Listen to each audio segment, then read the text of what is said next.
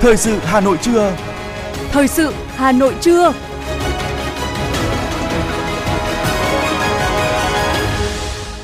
Phương Chuyên và Thu Thảo xin được đồng hành cùng quý vị thính giả trong 30 phút của chương trình Thời sự trưa nay, thứ tư ngày mùng 1 tháng 3 năm 2023. Những nội dung chính sẽ được đề cập đến trong chương trình. Đảng ủy khối các cơ quan trung ương nghiên cứu học tập quán triệt và tuyên truyền nội dung cuốn sách của Tổng Bí thư Nguyễn Phú Trọng.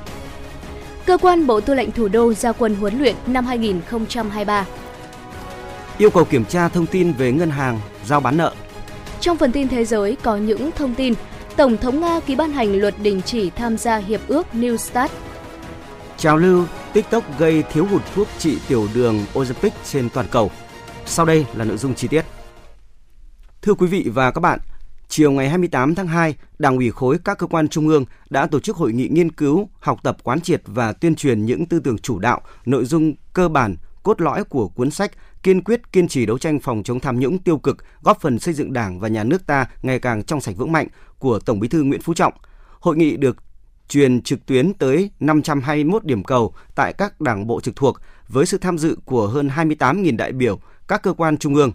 Đồng chí Nguyễn Văn Thể, Ủy viên Trung ương Đảng, Bí thư Đảng ủy khối các cơ quan trung ương dự và chỉ đạo hội nghị. Phản ánh của phóng viên Như Hoa.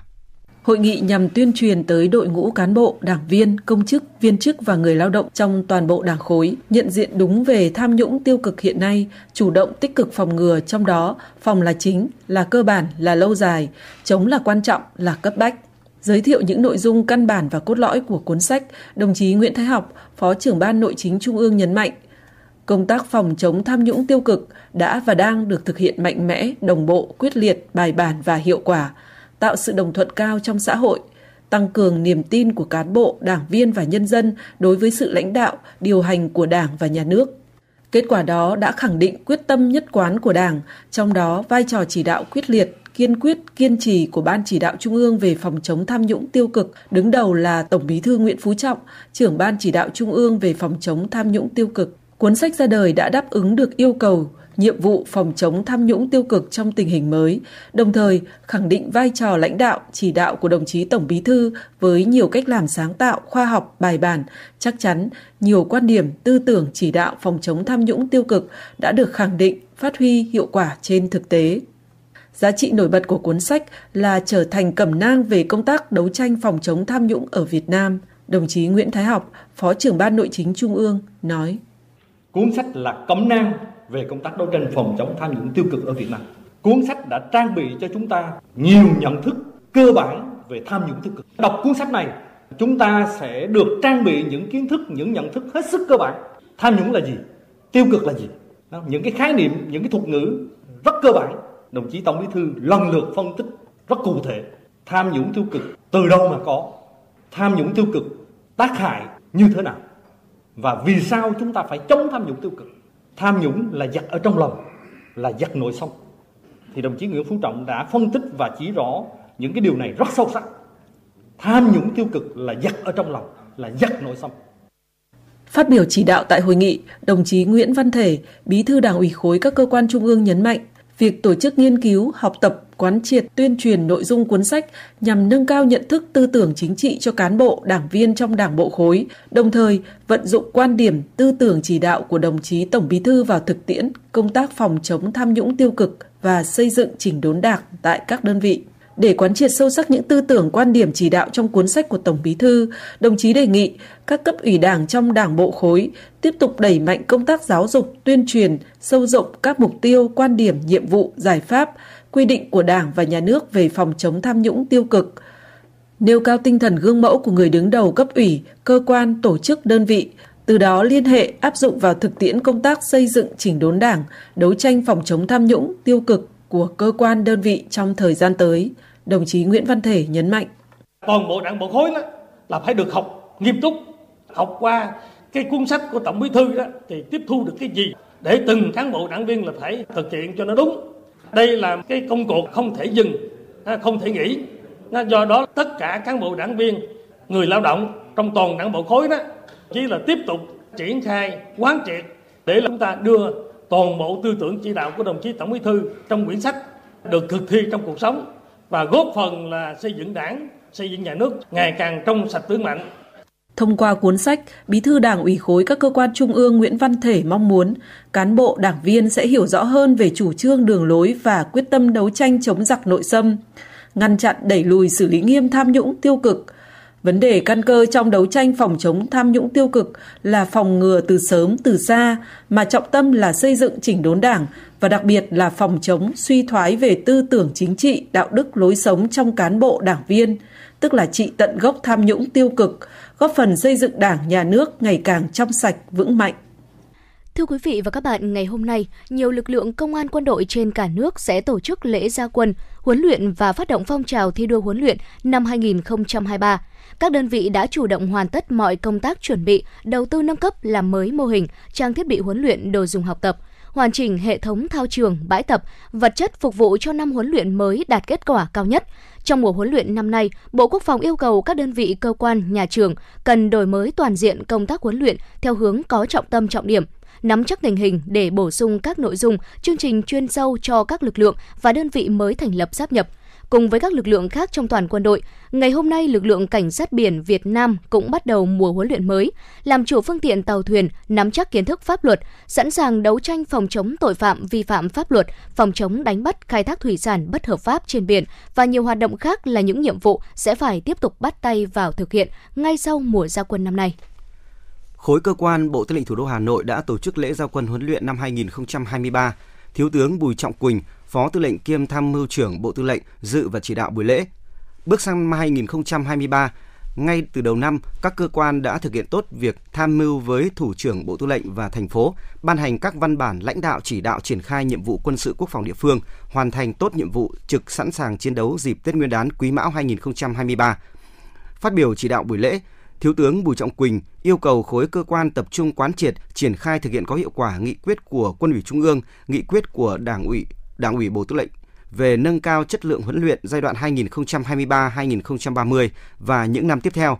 Đồng thời quán triệt chỉ đạo thực hiện tốt phương châm huấn luyện cơ bản thiết thực vững chắc, chỉ đạo diễn tập khu vực phòng thủ đối với các quận huyện sở ngành, diễn tập chiến thuật, diễn tập vòng tổng hợp đạt kết quả tốt –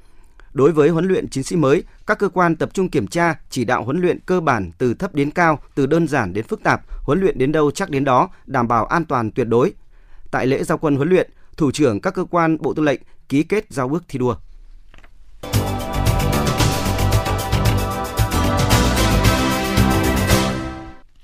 Chương trình thời sự xin được tiếp nối với một số thông tin kinh tế. Thưa quý vị, Thủ tướng Phạm Minh Chính yêu cầu Thống đốc Ngân hàng Nhà nước kiểm tra thông tin ngân hàng giao bán nợ, tài sản đảm bảo. Tài sản được mang ra đấu giá chủ yếu là bất động sản, có dự án cả ngàn tỷ đồng.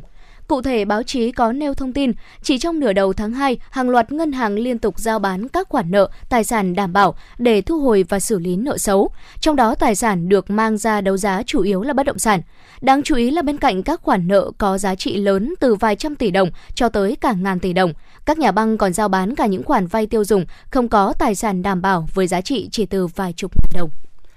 Theo Bộ Kế hoạch và Đầu tư, hiện đã có 51 quốc gia và vùng lãnh thổ có đầu tư tại Việt Nam, trong đó Singapore vẫn dẫn đầu với tổng vốn đầu tư hơn 978,4 triệu đô la Mỹ, chiếm gần 31,6% tổng vốn đầu tư vào Việt Nam, giảm 42,7% so với cùng kỳ năm 2022.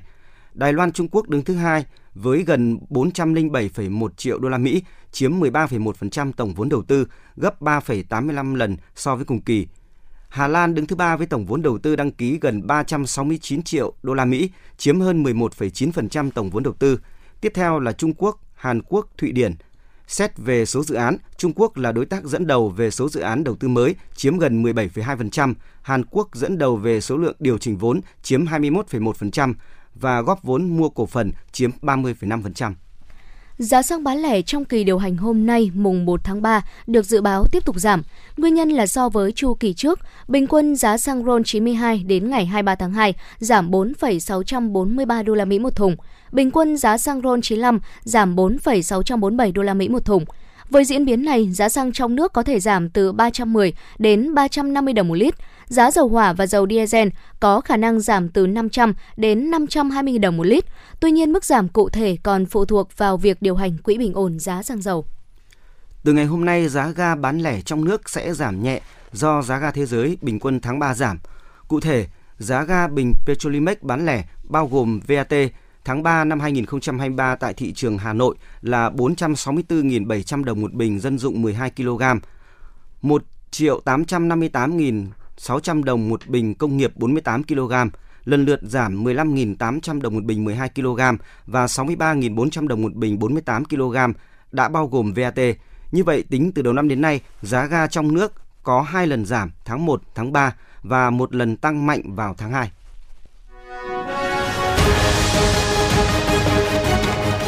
Thời sự Hà Nội, nhanh, chính xác, tương tác cao. Thời sự Hà Nội, nhanh, chính xác, tương tác cao.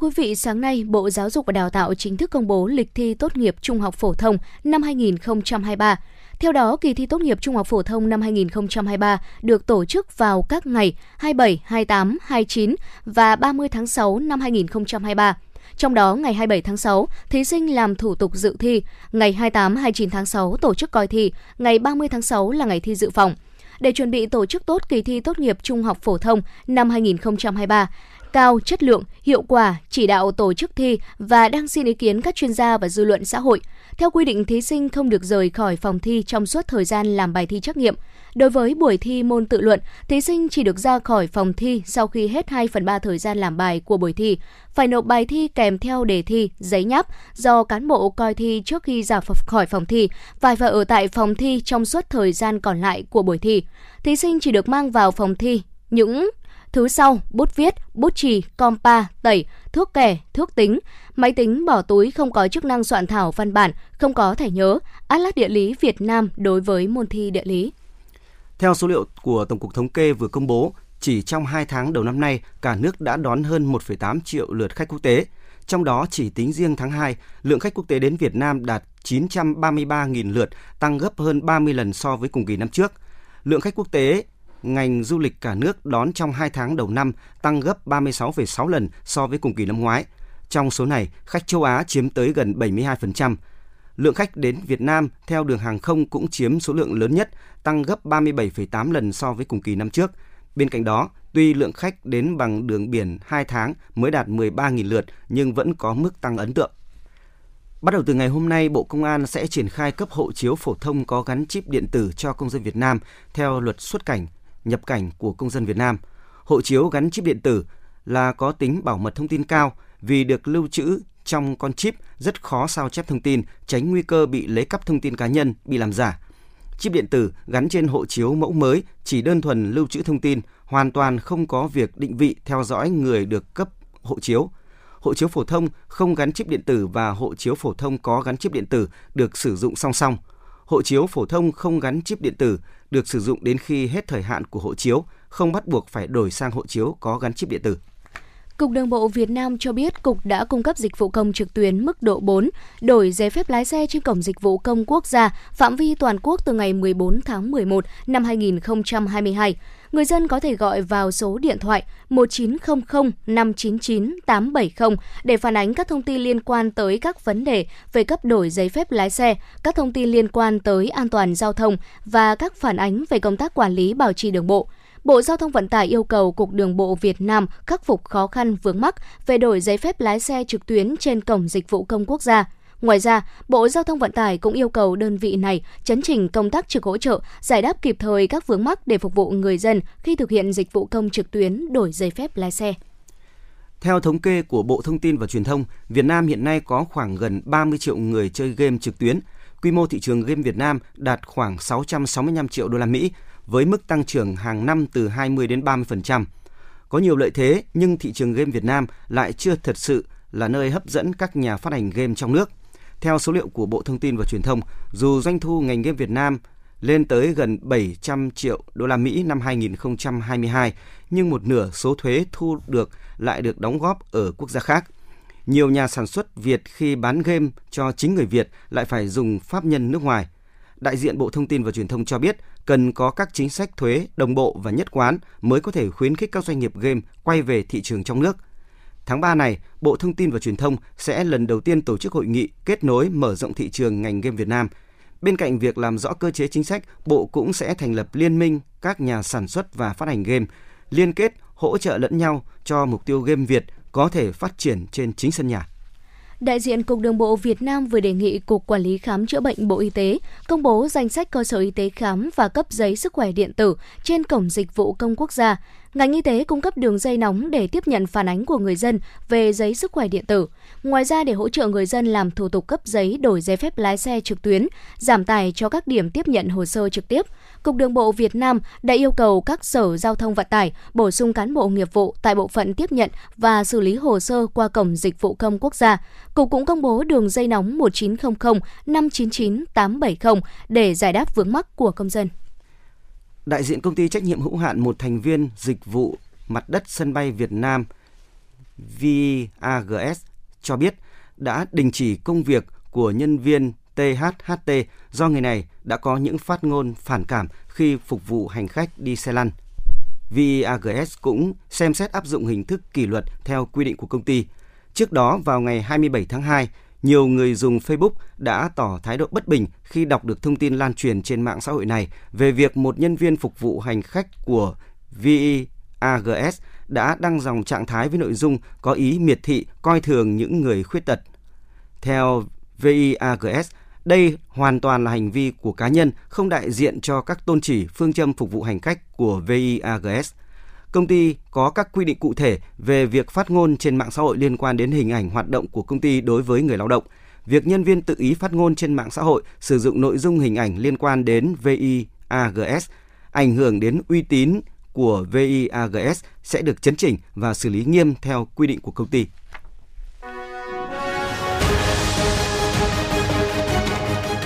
FM 90 cập nhật trên mọi cung đường. FM 90 cập nhật trên mọi cung đường.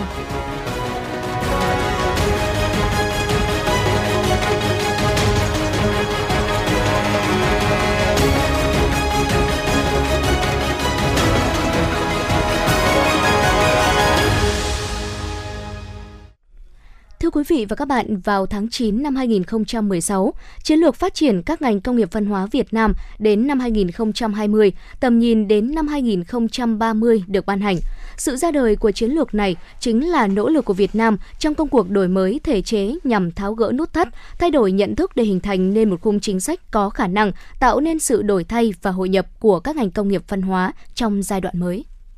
Theo báo cáo của Bộ Văn hóa, Thể thao và Du lịch, sau 5 năm triển khai chiến lược phát triển các ngành công nghiệp văn hóa Việt Nam đến năm 2020, tầm nhìn đến năm 2030, 12 ngành công nghiệp văn hóa đã đạt được một số thành tiệu nhất định, góp phần vào sự phát triển kinh tế xã hội của đất nước.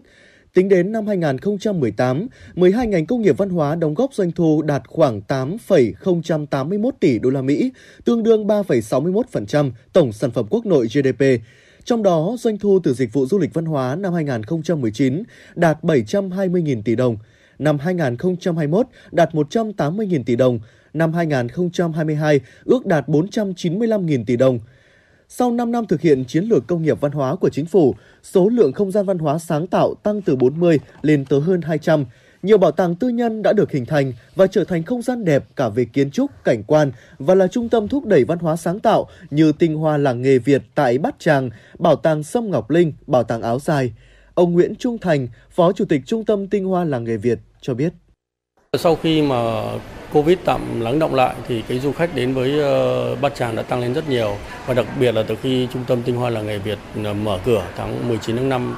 năm 2022 thì lượng khách đến là tăng đột biến và rất nhiều những cái dịch vụ đã được mở ra.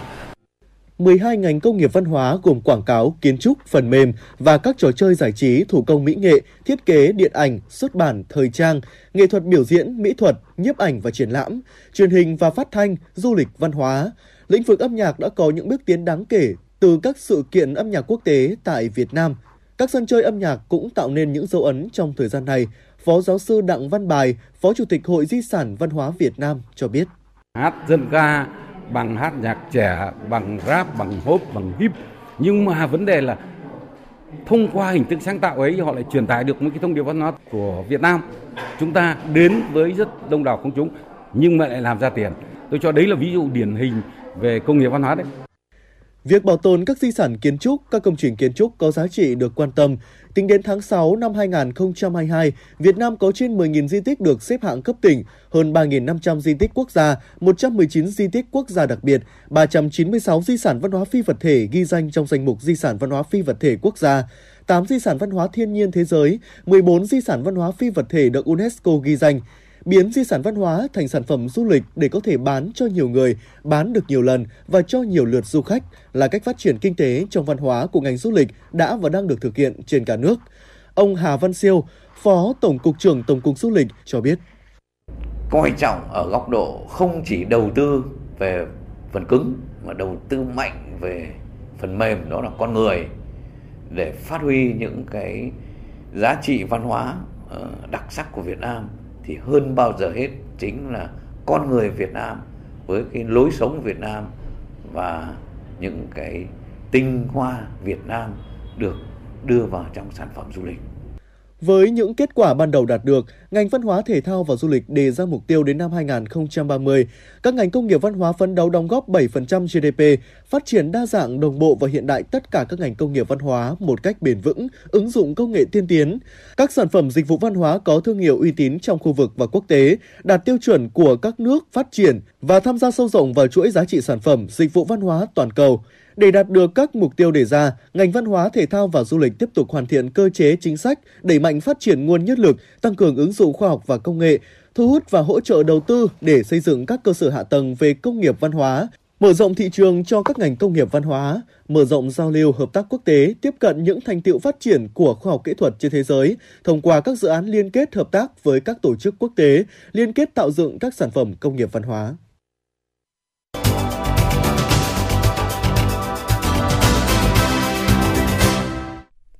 Thưa quý vị và các bạn, với mục đích tuyên truyền hỗ trợ hướng dẫn cài đặt và sử dụng sổ tay đảng viên điện tử, thực hiện chỉ đạo của Thanh đoàn Hà Nội, huyện đoàn Trương Mỹ cũng đã thành lập các đội thanh niên xung kích tại 32 xã thị trấn để hỗ trợ người dân thực hiện nội dung này. Xã Hợp Đồng, huyện Trương Mỹ hiện có 306 đảng viên. Để triển khai sổ tay đảng viên điện tử, Đối với những đảng viên cao tuổi, đoàn xã hợp đồng cũng đã thành lập đội thanh niên xung kích đi tuyên truyền và hỗ trợ cài đặt sổ tay đảng viên điện tử với những đảng viên cao tuổi để sớm hoàn thành kế hoạch theo chỉ đạo của huyện ủy Trương Mỹ. Toàn xã hiện cũng đã cơ bản hoàn thành với 304 trên 306 đảng viên đã hoàn thành việc cài đặt sổ tay đảng viên điện tử. Chị Lưu Thị Thảo, bí thư đoàn xã hợp đồng huyện Trương Mỹ chia sẻ. Vâng, về à, cài đặt à, sổ tay à, đảng viên điện tử thì chúng tôi cũng đã theo chỉ đạo trực tiếp của đảng ủy xã hợp đồng thì chúng tôi cũng đã triển khai đến các đồng chí đoàn viên thanh niên thành lập các cái tổ để đến từng chi bộ cài đặt hướng dẫn và cài đặt cho các đảng viên và hiện tại thì xã hợp đồng thì cũng đã cài đặt được 100% các đồng chí đảng viên trong toàn đảng bộ. Đối với xã Hoàng Diệu, sau khi triển khai cài đặt sổ tay đảng viên điện tử, 84 đảng viên thuộc diện quản lý của đoàn xã Hoàng Diệu cũng đã tải app và đăng ký thành công. Bạn Nguyễn Thị Phương, bí thư đoàn xã Hoàng Diệu, huyện Trương Mỹ cho hay. Chúng tôi đã cử đoàn viên đến tận nhà và hướng dẫn các bác để có thể cài đặt được sổ tay cũng như là à, vận động tuyên truyền để cho mọi người là sử dụng sổ tay đảng viên được một cách hiệu quả. Toàn huyện Trương Mỹ hiện có trên 11.700 đảng viên đang tham gia sinh hoạt, thực hiện chỉ đạo của huyện ủy Trương Mỹ về việc triển khai cài đặt sổ tay đảng viên điện tử. Huyện đoàn Trương Mỹ cũng đã thành lập 32 đội thanh niên sung kích đi tuyên truyền, hướng dẫn cài đặt và sử dụng sổ tay đảng viên điện tử cho cán bộ đảng viên trên địa bàn 32 xã thị trấn và hiện đã hoàn thành trên 90% số đảng viên đã cài đặt thành công sổ tay đảng viên điện tử. Chị Đặng Thùy Linh, Phó Bí thư huyện đoàn Trương Mỹ cho biết. Chúng tôi đã ngay lập tức là xây dựng công văn và chỉ đạo tại 32 xã thị trấn là đều xây dựng cái đội tình, đội hình tình nguyện đi ờ, hướng dẫn ờ, cài đặt và hướng dẫn sử dụng ờ, cái sổ tay đảng viên. Và đã có 64 đội hình được thành lập trên 300 đoàn viên tham gia cái đội hình đó. Và chỉ trong một tuần chúng tôi thực hiện cái mô hình thì đến nay trên địa bàn huyện Trương Mỹ đã có trên 90% đảng viên là đã đã đã cài đặt cái sổ tay và đa phần là đảng viên là đã biết cách sử dụng à, các đối với các bác ở tại các cái chi bộ thôn là các bác là nghỉ hưu hay là các bác đảng viên cao tuổi thì ờ, chúng tôi đã cử đoàn viên đến tận nhà và hướng dẫn các bác để có thể cài đặt được sổ tay cũng như là à, vận động tuyên truyền để cho mọi người là sử dụng sổ tay đảng viên được một cách hiệu quả.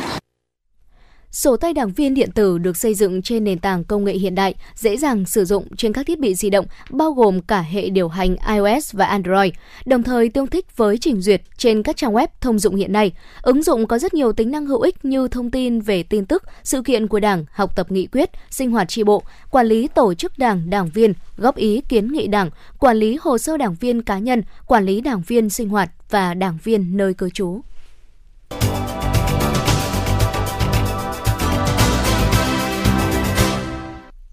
Xin chuyển sang phần tin thế giới. Ngày 28 tháng 2, Tổng thống Nga Vladimir Putin đã ký ban hành luật đình chỉ việc tham gia vào hiệp ước cắt giảm vũ khí chiến lược. Văn kiện này đã được đăng tải trên cổng thông báo chính thức. Luật có hiệu lực kể từ ngày công bố. Quyết định tham gia lại hiệp ước của Moscow theo văn kiện sẽ do Tổng thống quyết định. Hạ viện Thái Lan đã kết thúc kỳ họp cuối cùng của nhiệm kỳ năm 2019-2023, mở đường cho cuộc tổng tuyển cử tiếp theo, dự kiến sẽ diễn ra vào ngày 7 tháng 5 tới. Phát biểu bế mạc kỳ họp, Chủ tịch Hạ viện Chuan cho rằng chính trường Thái Lan đã bước vào giai đoạn diễn biến sôi động, song cũng tiềm ẩn những nguy cơ thiếu chắc chắn. Liên minh cầm quyền và phe đối lập có thể hoán đổi vị trí cho nhau khi Hạ viện khóa mới được thành lập. Bộ trưởng Đô thị Thổ Nhĩ Kỳ, ông Murat Kurum cho biết sẽ có khoảng 1,5 triệu tòa nhà sẽ được thay thế trong những năm tới nhằm tránh rủi ro trước các trận động đất. Động thái này nằm trong dự án chuyển đổi đô thị do chính phủ Thổ Nhĩ Kỳ khởi xướng ở khu vực Marmara, nơi thường xuyên bị động đất. Theo đó, chính phủ sẽ cũng sẽ giảm mật độ xây dựng và củng cố các khu công nghiệp để chống lại động đất.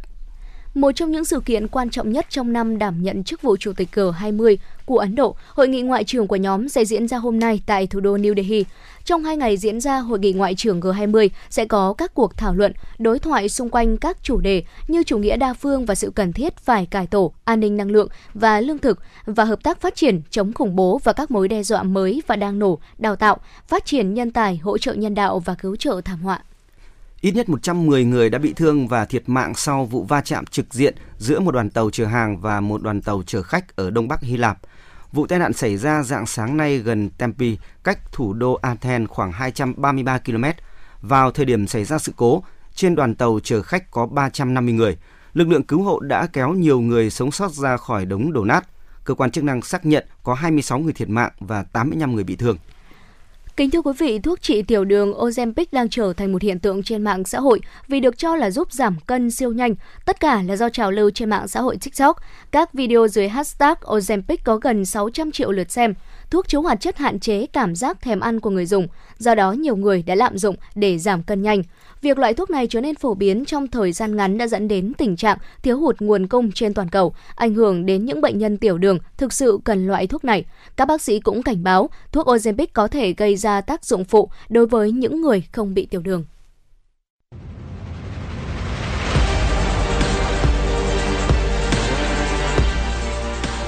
Bản tin thể thao Bản tin thể thao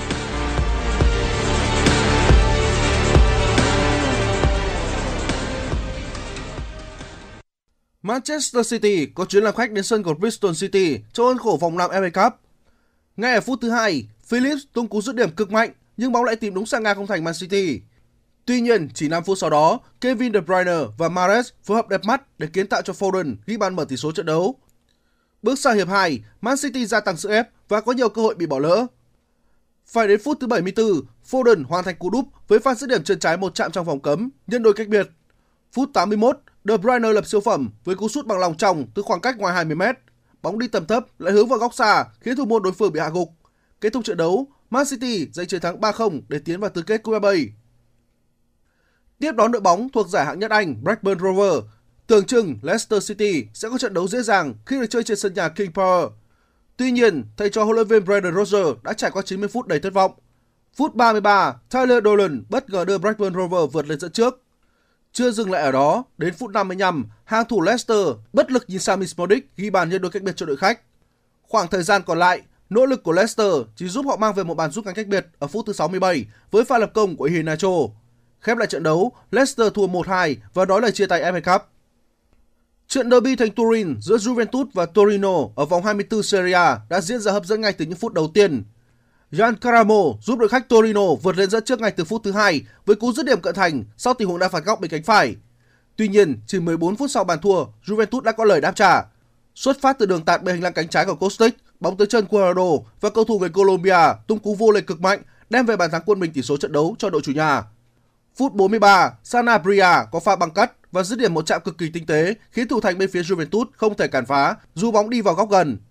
Thế nhưng đội chủ nhà vẫn kịp cơ hòa trước khi hiệp một kết thúc. Người lập công là Danilo với cú đánh đầu hiểm hóc sau pha đá phạt góc của Di Maria. Sang hiệp 2, Juventus chiếm ưu thế và có bàn thắng nâng tỷ số lên 3-2 với pha lập công của Bremer ở phút thứ 71. Tiếp đến phút thứ 82, Adrian Rabiot ấn định tỷ số 4-2 cho bà đầm ra thành Turin. Chiến thắng này giúp Juventus leo lên vị trí thứ 7 trên bảng xếp hạng và chỉ còn kém top 4 với khoảng cách là 6 điểm. Dự báo thời tiết khu vực Hà Nội đêm nay ngày 1 tháng 3 năm 2023, trời không mưa, nhiệt độ thấp nhất 18 độ C, cao nhất là 26 độ C.